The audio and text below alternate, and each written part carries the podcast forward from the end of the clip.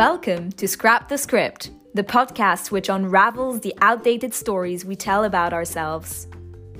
This show is for all the serial checkbox stickers out there who are tired of playing by the rules and want something more. Hello, my dear friends.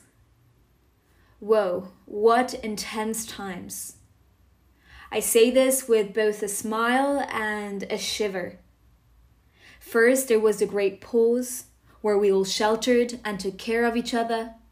And then the great uprising, reminding us that feeling safe is a luxury of the few, a privilege arbitrarily distributed based on the color and location of the skin we were born in.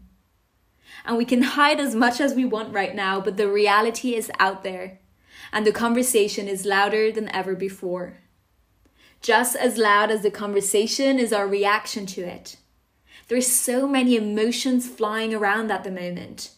There's fear, there's agitation, there's helplessness, hope, excitement, rage, shame. And that's the core of groundbreaking conversations. No matter how needed, how important, how much we agree with their aim, they break our ground and shake our world. They ask us to reconsider the way we see ourselves, others, and society. In this episode, we will explore one specific emotion that is particularly loud at the moment. We'll be looking at shame.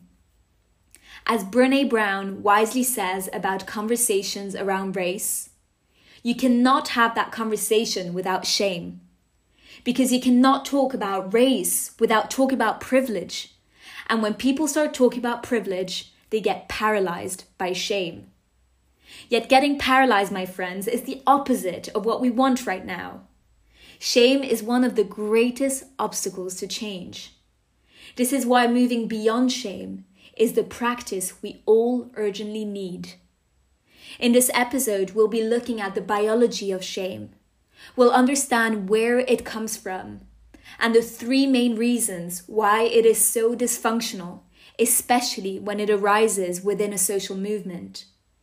We'll then be looking at a five step process that will help you move beyond shame.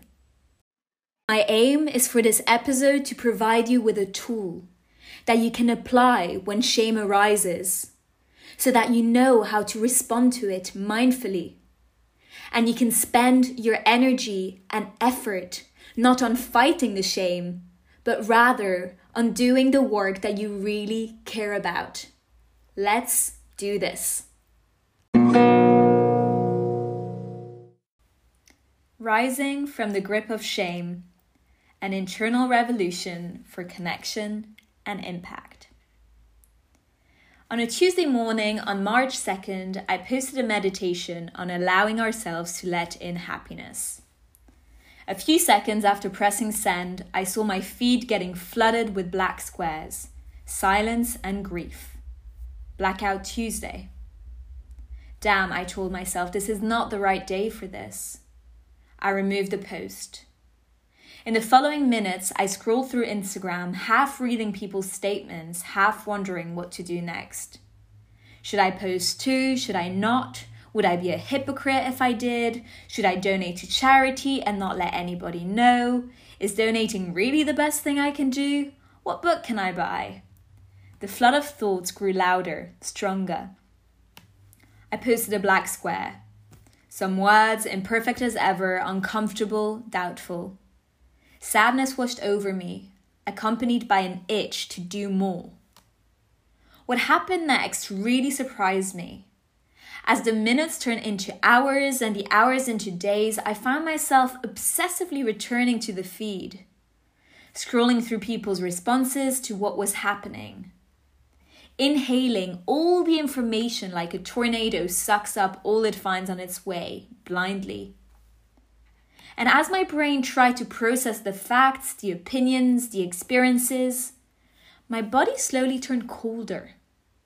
The deep sadness, the grief, the fire which had sparked my initial wanting to act was being swept away by a sort of dullness.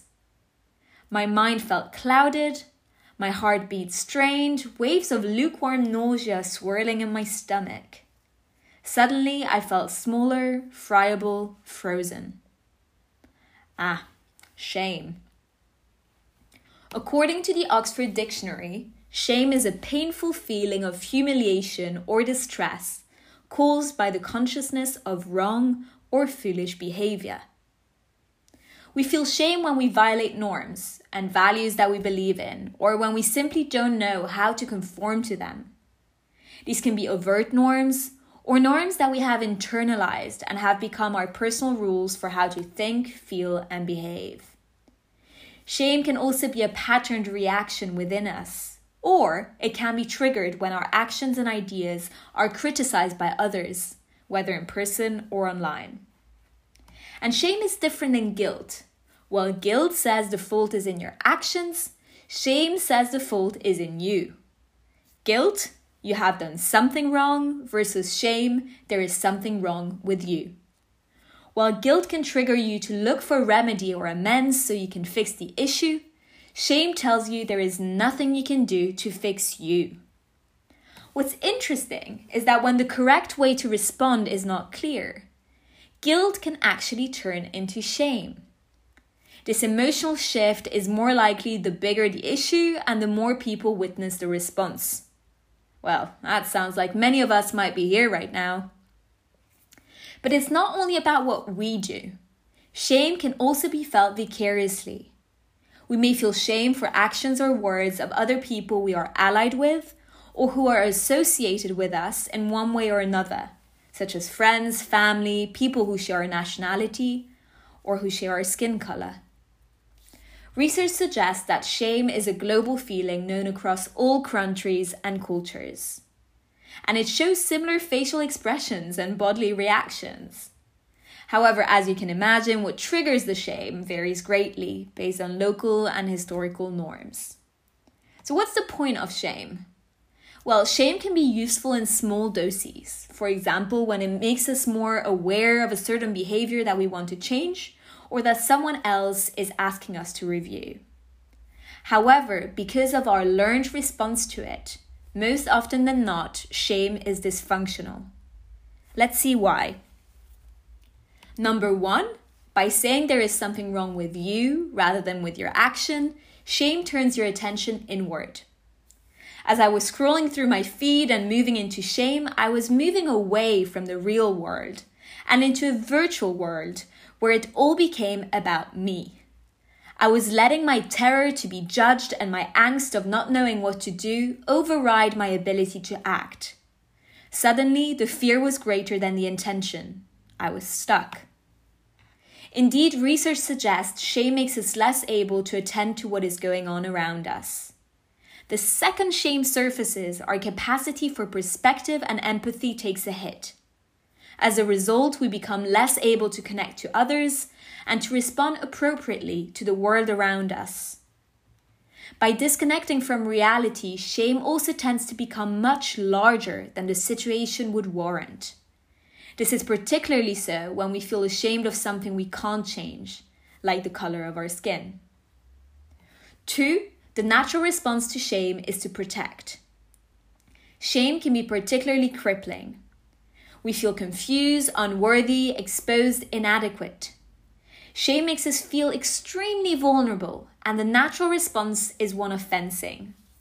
The word shame itself derives from the Proto Germanic word scam, which means to cover, and points to our longing to hide, even from ourselves. Depending on what protection mechanism we have learned, and that is often learned during our upbringing, we may find ourselves moving against the shame, towards the shame, or away from it. This may look like responding aggressively, obsessively seeking approval, or most commonly, by withdrawing and shutting down completely. In paintings and novels, shame is often represented by a covering gesture over the eyes a downcast gaze, and a slack posture. The sad thing here is that while shame often hides a fear of being rejected, our response to shame itself can often push others away, making our worst fear come true. In the words of psychoanalyst Carl Jung, shame is a soul eating emotion. Three, shame can turn into a trap. Here's an extract from the book The Little Prince, which shows this quite well. So, in the book, the prince comes across a drunk. Why are you drinking? demands the prince. So that I may forget, replies the drunk. Forget what? inquires the prince. Forget that I'm ashamed, the drunk confesses. Oh, ashamed of what? insists the prince. Ashamed of drinking. Shame breeds shame. Shame can make us act impulsively, and in order to avoid the shame, we eat too much, shop excessively, or numb with substances. All of these behaviors can then f- trigger further shame. We may also seek secrecy and silence in the hope of not getting discovered. But secrecy and silence themselves are fertile grounds for shame to grow even more. And beyond being a self reinforcing cycle, Shame is sometimes seen as being contagious. Indeed, people who themselves feel ashamed are more likely to shame others, and by doing so, spreading shame across groups and online communities. Right, so we've gathered that one, shame makes it all about you. Two, shame makes you protect and disconnect. And three, shame can become a trap and be contagious. I just want to take a second here to mention that I'm aware that a lot of the messages out there are not aimed at shaming people. In this moment of big uncertainty, where many of us want to act but are not sure how to, we're all just trying to do and say what we can. Some of us may feel called to act directly, while others want to raise awareness so that they may encourage others to act. But while many messages may not be aimed at shaming, exposing any sort of truth that had not yet been seen and digested by the majority has the potential to trigger shame. And exposing the truth being at the core of social movements, unfortunately, social movements lose a lot of allies to shame. And just to make it worse, shame is more common in women than men and in young adults. And you may have guessed these are often the people who would benefit the most from the outcome of social movements, and therefore, shame has the potential to trigger the loss of key members of society. So, how can we stop the trance of shame?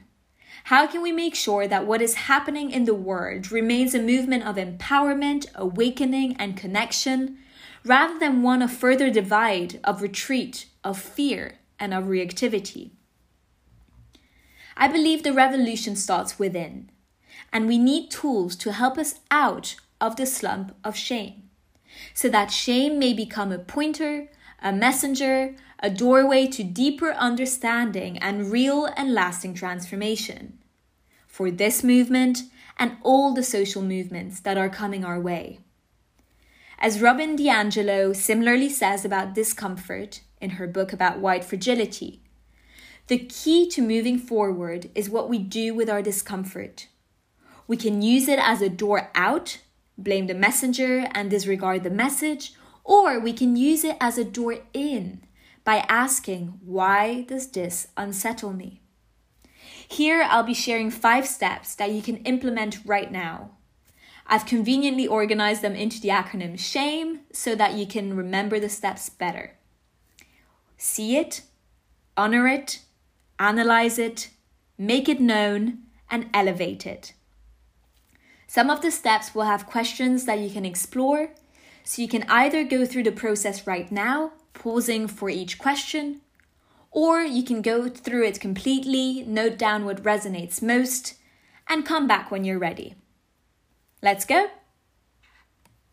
1. See it. We need to talk more about shame. Kids need to know about it, and adults need to speak about it. Crucially, we need to know it so that we can recognize it. So that when we are in the middle of doing something and shame cripples us, freezes us, disconnects us, we can clearly see that shame is at play.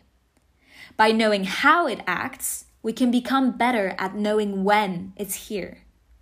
Recognition is the first step to set ourselves free from the grip of shame. 2. Honor it. In the words of Sufi poet Rumi, the dark thought, the shame, the malice, meet them at the door laughing and invite them in. We cannot close the door on shame. Otherwise, it will make us close the door on action. Once we know it's here, we need to be brave enough to welcome it in. We need to feel it, to experience it. Sounds uncomfortable? Hell yeah! But isn't a bit of discomfort better than continuously feeling frustrated not to get past it?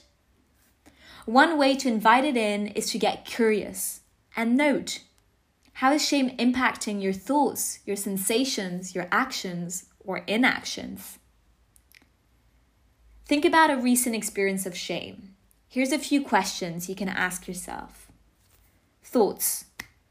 What thoughts does shame trigger in you? What is it saying about you, about the world around you?